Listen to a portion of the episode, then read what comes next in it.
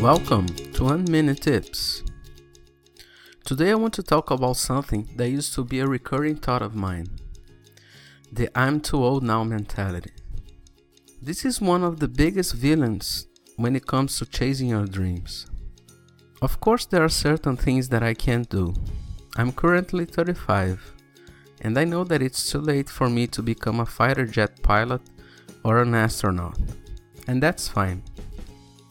But I also know it isn't too late to start doing a lot of other activities, such as write a book, travel more, learn other languages, get married. The list is endless. This also applies to career changes. Did you know that the world famous actor Harrison Ford used to be terrified of standing up in front of an audience? He was told that he would never make it in the acting business. He used to work as a carpenter, and that's how he met the director George Lucas, building cabinets for his home. We all know the rest of the story.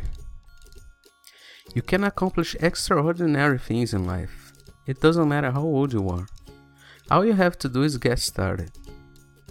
Believe in yourself, have an open mind, keep making progress, and never forget to have an attitude of gratitude.